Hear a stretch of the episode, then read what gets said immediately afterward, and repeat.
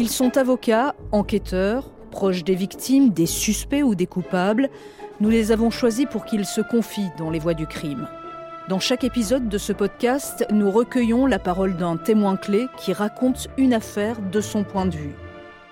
Je suis Agnès Bonfillon et dans cet épisode, nous allons nous pencher sur l'affaire Louvet-Sajdi. Tout commence en janvier 2005. Du jour au lendemain, Marise, une mère de famille de 51 ans, ne donne plus de nouvelles. Émilie, sa Benjamine, vit encore avec elle dans un pavillon de Mareuil-les-Maux, en Seine-et-Marne. C'est elle qui donne l'alerte. Elle appelle ses sœurs, Angélique et Annabelle. Toutes trois s'inquiètent. Ce n'est pas dans les habitudes de leur mère de partir sans rien dire. Elle n'a même pas prévenu les personnes âgées chez qui elle travaille. A-t-elle décidé de partir en vacances? A-t-elle eu besoin de se ressourcer, de se retrouver? Il faut dire que la vie ne l'a pas épargnée ces derniers temps. Elle a d'abord perdu son mari d'un cancer il y a six mois. Deux de ses petits-enfants qui étaient placés chez elle viennent tout juste de retourner vivre chez leur maman. Là aussi, grand bouleversement. Et puis les relations avec sa fille Émilie, on ne peut pas dire que ce soit idyllique. À 23 ans, la jeune fille se laisse vivre et fréquente depuis peu un homme plus âgé qu'elle, Driss Sajdi. Les relations mère-fille sont tendues. Mais de là à s'enfuir sans donner de nouvelles, pas même à Émilie qui vit avec elle. La voix du crime de cet épisode, c'est Annabelle Louvet, l'une des filles de la victime et sœur aînée d'Émilie. Elle va se retrouver au cœur d'une histoire de matricide à la fois sombre et tragique. Annabelle Louvet, bonjour. Bonjour. Est-ce que vous vous souvenez le jour même, la façon dont vous avez appris la disparition de votre maman? Oui, je m'en souviens comme si c'était hier. Émilie m'avait téléphoné pour euh, me dire qu'elle n'avait aucune nouvelle de maman et que euh, ça l'inquiétait. Donc, euh, moi, j'ai essayé d'appeler au domicile de ma maman, aucune réponse. Avec mon conjoint, on a été allé à la gendarmerie pour la porter disparue. Il nous demandait, euh, oui, mais bon, elle est majeure, euh, elle venait de perdre son mari il y avait quelques mois, peut-être qu'elle est partie en vacances se changer les idées. Mais nous, savons qu'elle travaillait, donc on a appelé sa patronne et ça faisait déjà quelques jours qu'elle n'allait pas travailler. C'était bizarre. Et du coup, j'ai continué les démarches euh, avec Émilie, où on est allé aussi au commissariat de Meaux pour pouvoir faire euh, bah, la déclaration de disparition. La dernière personne ayant vu ma mère pour la dernière fois, ça a été Émilie, donc il fallait que je vienne accompagner d'elle au commissariat pour pouvoir décrire euh, comment était habillée maman. Euh, et sortie du commissariat, quelques heures après, j'ai eu un commissaire ou une commissaire, je me rappelle plus trop, qui m'a appelé et qui m'a dit qu'il va falloir les numéros de carte bancaire pour pouvoir euh, chercher sur son compte bancaire s'il y a des euh, mouvements sur son compte pour savoir si elle est partie en vacances ou quoi que ce soit. Et comment vous faites pour vous procurer ces documents? Je sais que quelques jours avant, deux, trois jours avant, je crois que si je me rappelle bien, Émilie avait fait euh, la démarche avec ma cousine Patricia, de faire intervenir les pompiers au domicile de ma maman, où ils avaient donc fractionné l'arrière, une porte vitrée et donc, euh, le commissariat a demandé au procureur qu'on puisse avoir l'autorisation d'aller rentrer par la fraction des pompiers pour pouvoir récupérer euh, les papiers. Le 18 janvier 2005, vous vous rendez donc chez votre maman, vous êtes accompagné de vos deux sœurs. Émilie, la dernière à l'avoir vue, et d'Angélique. À quoi ressemble l'intérieur de la maison? Quand on est rentré donc euh, par la fraction des pompiers, donc par la salle, chaise sur la table, euh, ménage fait, euh, senteur de, de propre, et donc on rentre toutes les trois avec mon oncle qui était présent, donc le frère à ma maman, et Angélique, je me rappelle, part du côté chambre, en bas, au rez-de-chaussée. Émilie, mon oncle, part au premier étage, et moi, je pars direction cuisine. Les volets sont fermés, j'allume la lumière.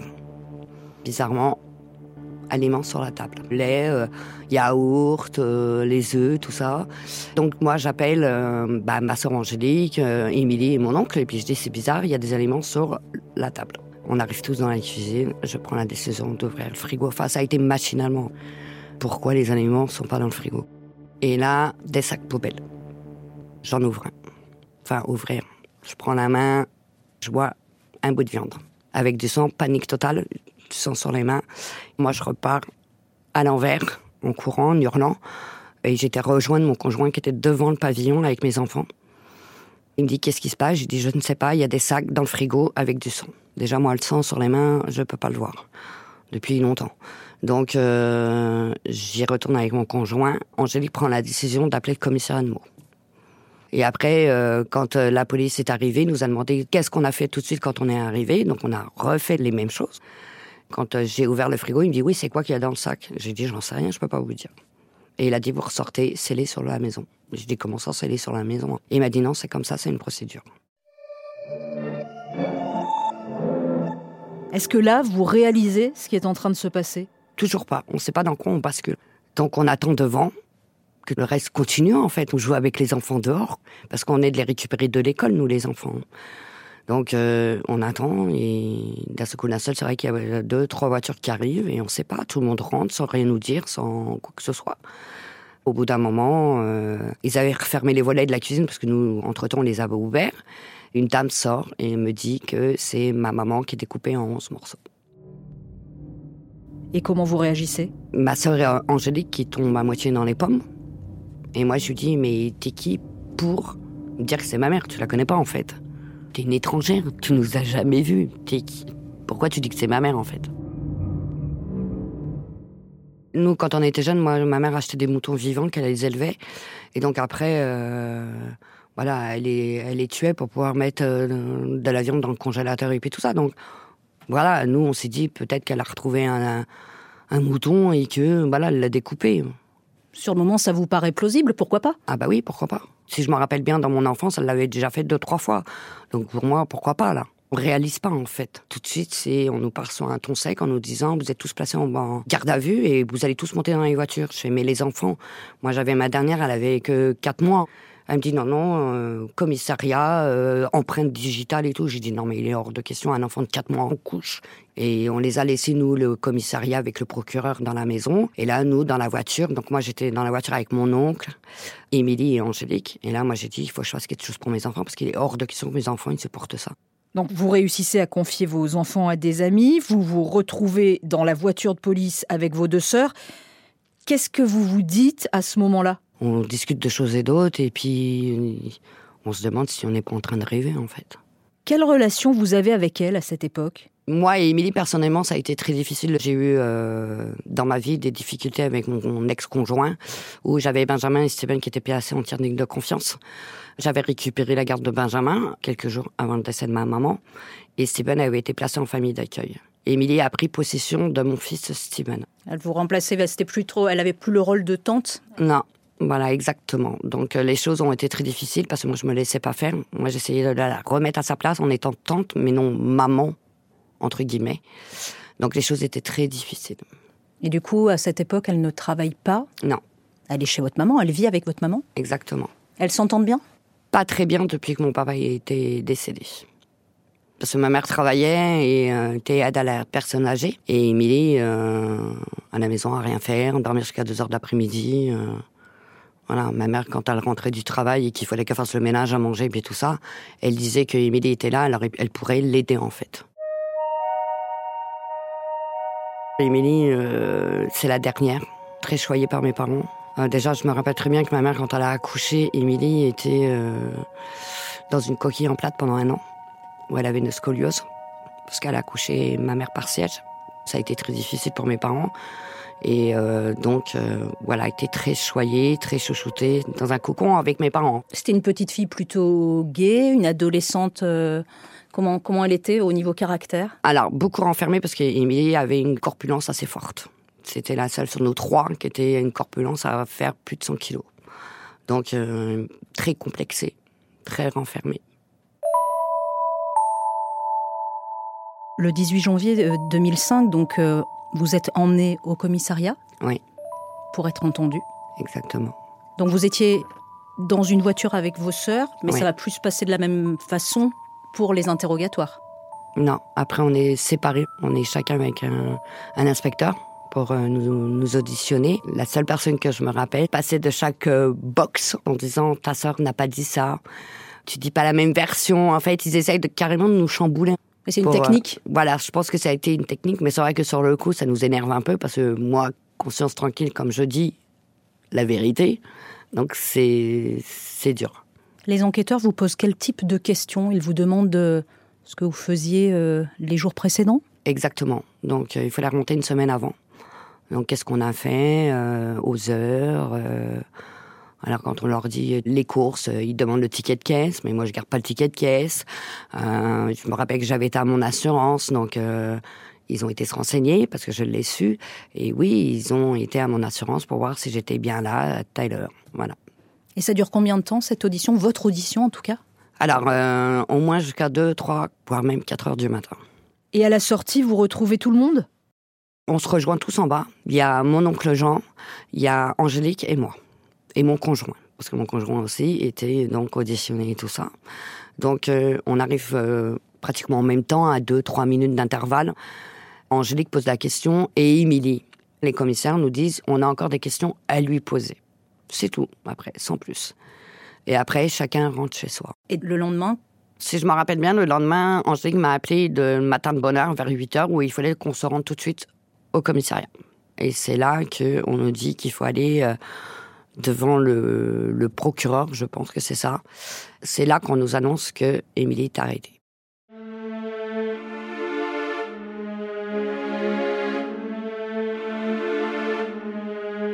Comment on réagit à une telle nouvelle? On se pose la question parce que c'est notre sœur, c'est sa maman.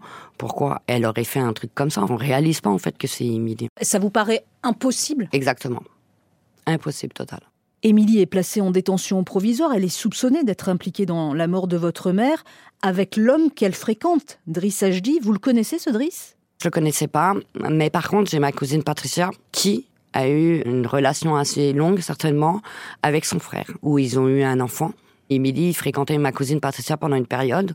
Donc je pense que euh, voilà, Émilie a connu euh, Driss Sadji par ma cousine Patricia. Et je me rappelle très bien qu'en audition, euh, c'est moi qui a soulevé la question de Driss Sadji. Je pense que c'est là que tout a été déclenché en fait. Et que même pas dix minutes après que j'ai parlé de Driss Sadji, on nous a à moitié libérés. Alors, Driss Sadji a déjà fait de la prison pour le meurtre de Valérie Grand en 1991. C'est quelque chose que vous saviez, ça, quand Émilie a commencé à sortir avec lui? Alors, moi, personnellement, non. Ça a été mon conjoint qui se rappelait euh, de l'affaire qu'il a fait avec euh, cette pauvre fille. Toujours un mareuil les mots, en fait, parce que cette fille-là vivait dans le quartier où mon conjoint habitait. Donc, il savait ce qui s'était passé. Et dans le quartier, tout, le monde en parlait encore.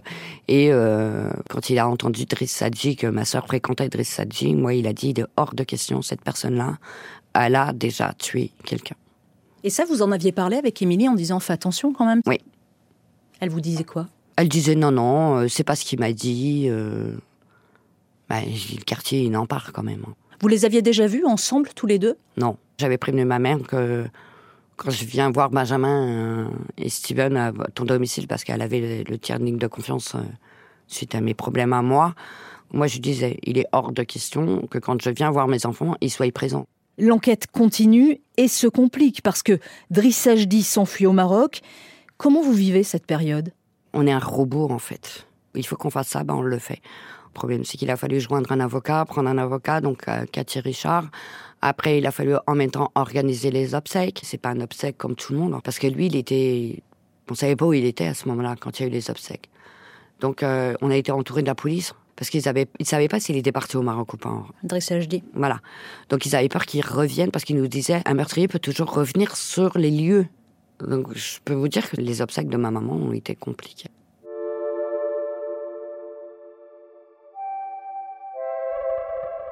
Au moment des obsèques, est-ce que là vous commencez à réaliser? Je réalise pas. Le corps de ma mère, moi je l'ai pas vu en fait. C'est ça qui est compliqué. Même pour son enterrement, on n'a pas vu le corps. Le cercueil était fermé. Donc, au jour d'aujourd'hui, on a encore du mal à réaliser qu'elle est partie et qu'on l'a enterrée, en fait. On lui a jamais dit au revoir.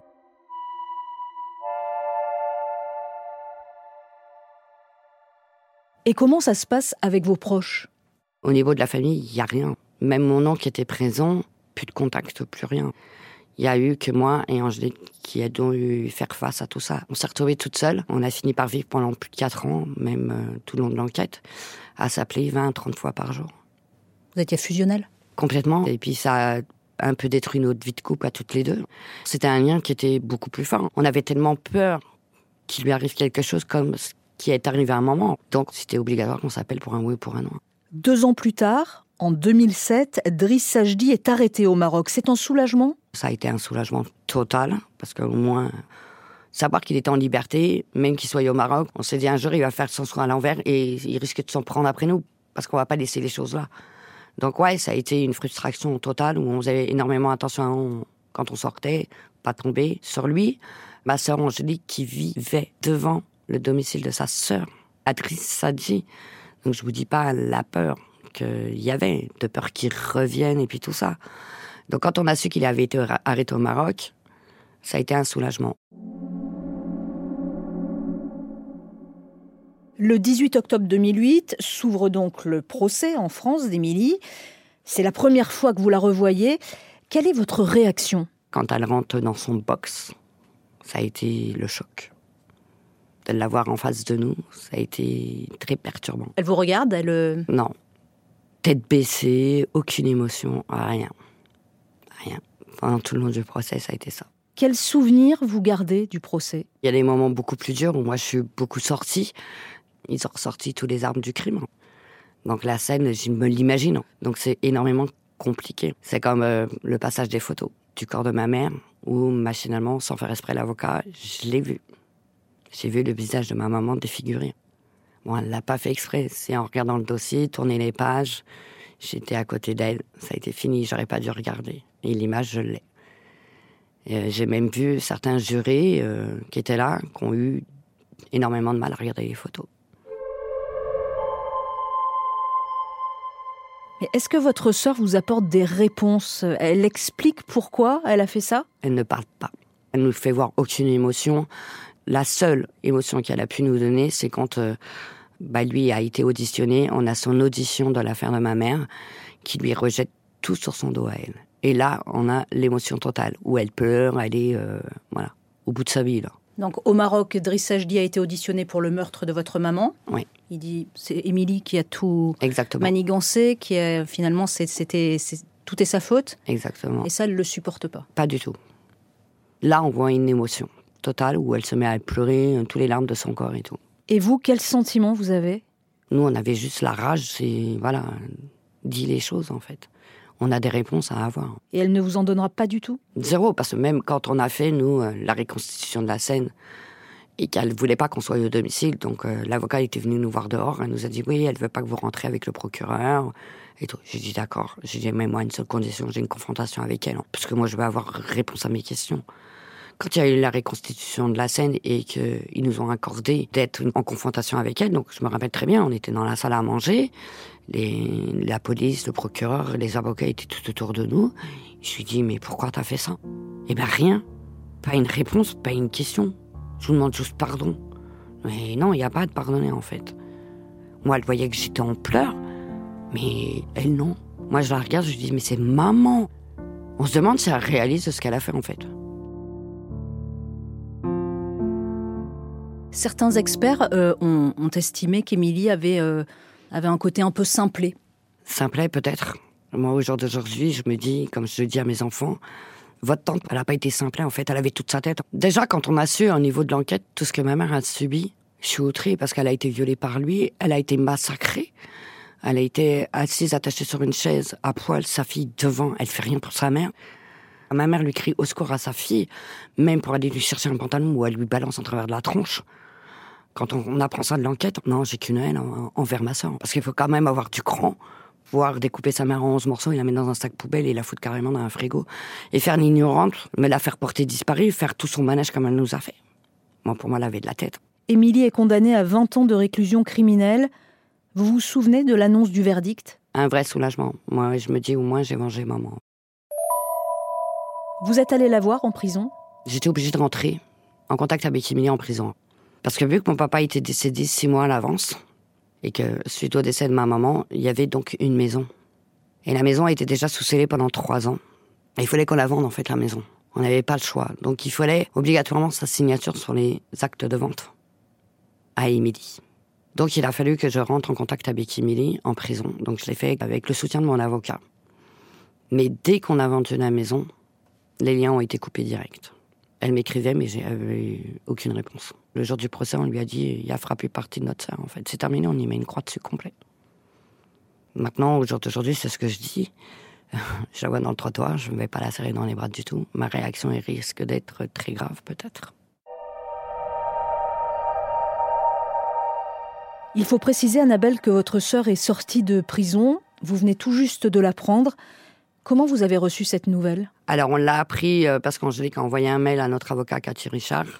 Et Cathy Richard nous a, euh, a contacté la prison, où elle, était incarcérée à Versailles la dernière fois. Et euh, m'a appelé à 8 heures du soir en me disant qu'elle avait été libérée depuis trois ans. Votre réaction? J'étais sous choc parce que nous avons été portés partie civile dans cette affaire. Et on nous avait toujours dit que euh, on serait prévenu à l'avance, qu'il faudrait qu'elle demande sa libération, mais qu'on avait droit de mettre des conditions. C'est ce qu'on nous disait, qu'on aurait dû être au courant. Et on n'a pas du tout été au courant. On devient paranoïaque. Maintenant, on se dit, trois ans de libération, elle a peut-être changé de coiffure, fait une teinture, maigri. On est même à se dire, elle a peut-être le permis, elle est dans une voiture. On est là, on cherche. Ah, c'est une obsession. Exactement. On ne sait pas où elle vit. Est-ce qu'elle a un bracelet? Est-ce qu'elle est obligée de pointer au commissariat? On ne sait pas. Et ça vous angoisse? Exactement. Driss Sajdi n'a pas pu être extradé pour être jugé en France. En revanche, il a été jugé au Maroc en 2009. Vous étiez à son procès. Comment cela s'est-il passé? C'est très très très différent. Notre avocat Cathy Richard qui a tout organisé parce que nous on ne connaît rien. On est allé en procès ensemble avec notre avocat marocain parce qu'il fallait prendre un avocat marocain. Donc, euh, et le procès, c'est complètement différent. Moi, j'ai été très choquée. C'est-à-dire que vous êtes dans une salle où la police est autour de la salle. Mais vous avez l'accusé coude à coude avec vous, côte à côte. Et nos avocats à côté. C'est très compliqué, très dur, parce que quand vous l'entendez à côté que c'est ma mère qui a voulu avoir des rapports sexuels, qu'il a jamais, il l'a jamais violé, que ceci, que cela, en fait, vous avez qu'une chose, c'est de lui rentrer dedans. Donc là, il faut garder vraiment son sang-froid et pas bouger, en fait. Ça va durer combien de temps au Maroc, le procès? Ça a été qu'une journée, le procès. C'est très vite, très rapide. Il faut passer tout de suite euh, aux choses sérieuses. Après, bon, euh, il faut que je parle doucement parce que, voilà, je parle pas leur langue. Donc, il faut que je parle doucement pour vraiment bien m'exprimer et puis que le traducteur puisse reprendre à leur langue. Et puis, au niveau de son affaire à lui, il n'y avait pas que l'affaire de ma maman parce que là-bas, il avait fait encore des choses où il a fallu aussi entendre les autres personnes. Et après, le verdict tombe pratiquement tout de suite, en fait. Perpétuité. Et votre réaction là aussi? On s'est dit, ça y est, lui, c'est fini. La vengeance de maman était faite. Émilie aurait pu voir à perpétuité, on aurait été très heureuse aussi. Mais là, lui, on savait que c'était fini pour lui. 17 ans après le meurtre de votre mère, à quoi ressemble votre vie aujourd'hui? On vit pas. On vit pas. Moi, j'ai mes enfants, j'en ai six. On survit. On survit et au jour d'aujourd'hui, mes enfants peuvent vous le dire, c'est très compliqué pour eux. Parce que euh, je les maintiens à ce qu'ils m'envoient des SMS tout le temps. Ils n'ont pas de vie en fait. Ils peuvent pas sortir comme ils veulent. Même quand ils sortent de l'école, c'est obligatoirement ils ont intérêt à m'appeler. Ils arrivent à l'école, ils doivent m'appeler. Enfin, c'est constamment comme ça. Même pour aller chercher du pain, il faut qu'ils m'appellent. Vous avez peur? Exactement. Tout le temps Tout le temps. Je sors pas. On est dans notre cocon à nous. Et puis nous, il faut savoir que après, avec euh, tout ce qui s'est passé, l'affaire s'est passée dans la presse, ça a été la maison de l'horreur, ça a été tous les noms que les gens ont pu employer. Moi, je vais vous raconter une anecdote où, bah, machinalement, pendant cette période d'enquête, mon frigo est tombé en panne. Je m'appelle Louvet, le frigo au nom de Louvet, je vous dis pas. Je me l'ai pris dans les dents. On m'a fait la réflexion. Au revoir et bon frigo, quoi. Waouh comme ma sœur qui va pour... Euh, elle travaille en aidant les personnes âgées, où on l'attend sur la paillasson avec des couteaux. Donc vous voyez un peu dans l'horreur qu'on a pu vivre, nous, qu'on y est pour rien.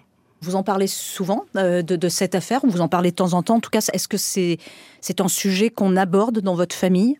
Oui, même les jumeaux, si je les ai eus après, c'est leur histoire. Ils savent tout. Ils ont vu les reportages. Ils savent tout. Je leur ai rien caché en fait. Moi, avec notre avocat, euh, c'est vrai que toute l'enquête, on essayait de lui dire, mais comment je vais leur dire ça? Avec quels mots on va leur employer? Et bah, j'ai pas été avec des pincettes, j'ai dit les bons mots, en fait. J'ai dit ta mamie, elle a, on lui a tapé dessus, elle a été violée. Euh, je lui ai mis les mots qu'il fallait. Et est-ce que vous avez des relations encore avec Angélique? Beaucoup moins. Euh, c'est plus les 20, 30 fois par jour.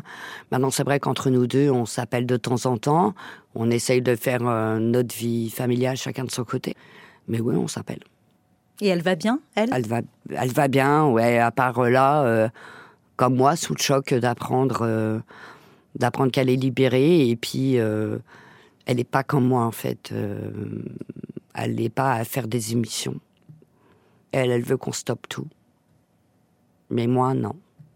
Ça vous fait du bien d'en parler de cette affaire?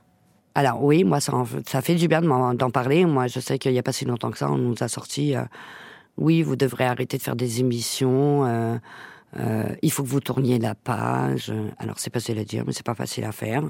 Et je sais qu'au début de l'affaire de ma maman, il y a eu des, dans la presse certains journaux, je ne dirais pas le nom, qui ont sali la mémoire de mes parents. Oui, il y a des choses qui ont été racontées qui étaient complètement faux, en fait. Et moi, ça me hante. Donc, moi, je dis maintenant, au jour d'aujourd'hui, on veut m'interviewer, je vais prendre la parole parce que je veux que ça sorte de ma propre bouche et vous aurez la vérité de ma propre bouche.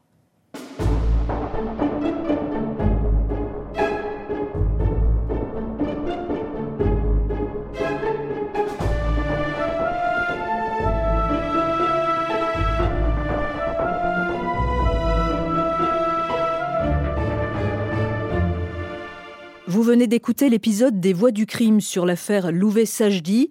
Vous pouvez retrouver cet épisode et tous les précédents sur l'application RTL, RTL.fr et toutes nos plateformes partenaires.